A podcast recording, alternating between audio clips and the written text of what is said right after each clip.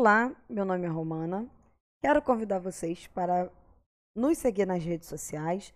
Estão na descrição do vídeo, no canal do YouTube, que é Romana, e também estão na descrição do podcast. Siga a gente no podcast.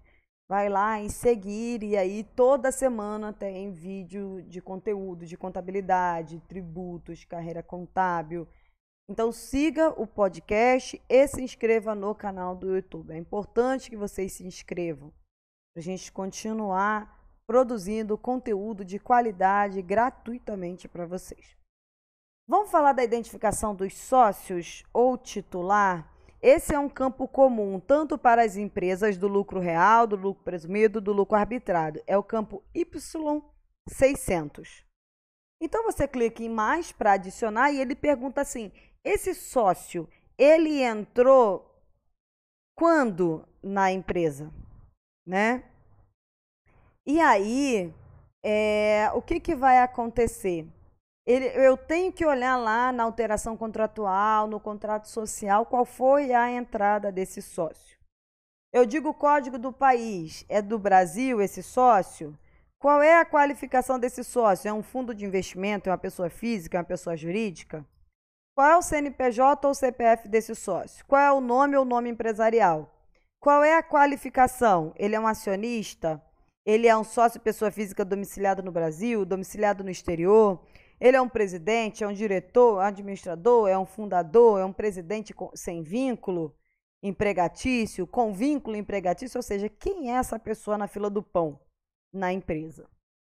Qual é o percentual do capital? Então você olha lá no contrato social, o percentual é 50%, 40%, qual é o percentual? No caso aí das SAs, né, qual é o percentual do capital votante? Então, quando você é cota, você coloca aí os mesmos percentuais. Se essa pessoa tem um representante legal, qual é o CPF do representante legal? A qualificação desse representante, quem é esse representante? É um procurador, é um curador, é a mãe, é o pai, é o tutor ou é outros?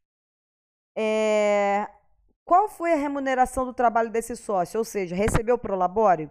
Se recebeu, tem que ser informado aqui. Detalhe importante: se recebeu o prolabore, tem que estar na DIRF, que recebeu o prolabore. Então, a informação da DIRF tem que cruzar com o SF.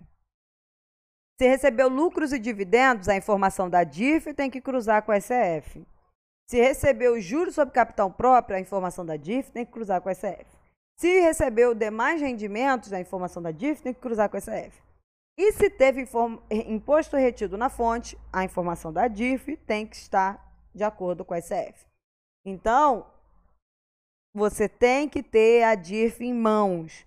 O que foi declarado na DIF é o que tem que estar na SF. Se a DIF está errada, ela tem que ser retificada. Agora, digamos que no meio do ano, estamos fazendo a ECF de 2019, no meio do ano o sócio saiu. Tá? Tinha o sócio A e B, saiu o sócio B e entrou o sócio C.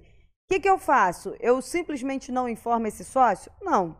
O sócio A, eu vou informar a data de alteração do quadro societário, né, quando ele entrou, todas as informações que eu mencionei. O sócio B que está saindo, eu vou informar a data do fim societário, ou seja, em que data esse sócio saiu da sociedade, seja ele pessoa física ou jurídica. Onde é que vai estar isso? Empresas limitadas vai estar no contrato social ou na alteração contratual. Empresas SA vai estar na ata de assembleia. Então você tem que ter ou o contrato social, alteração contratual em mãos, ou a ata. Não chuta qualquer data, faz direito tá? E aí eu informo que data esse sócio saiu e o sócio C, eu digo aqui em que data esse sócio entrou. Não tem data de saída porque ele acabou de entrar. E aí, quando eu for fazer a declaração, isso é declaração 2019, quando eu for fazer a declaração do ano 2020, vai constar o sócio A e o sócio C, porque o sócio B não terminou o ano de 2019 na sociedade, então ele não entra na declaração de 2020. Ele aparece na declaração de 2019 com a data de saída dele em 19. Tá? Então é importante aí você preencher corretamente esses dados, ter o contrato social na mão, ter a ata na mão, A questão do, do Prolabore, lucro distribuído, essas informações têm que estar na DIRF da empresa. Tá?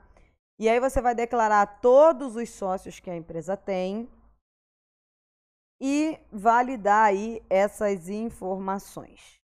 Então, era isso que eu tinha para falar.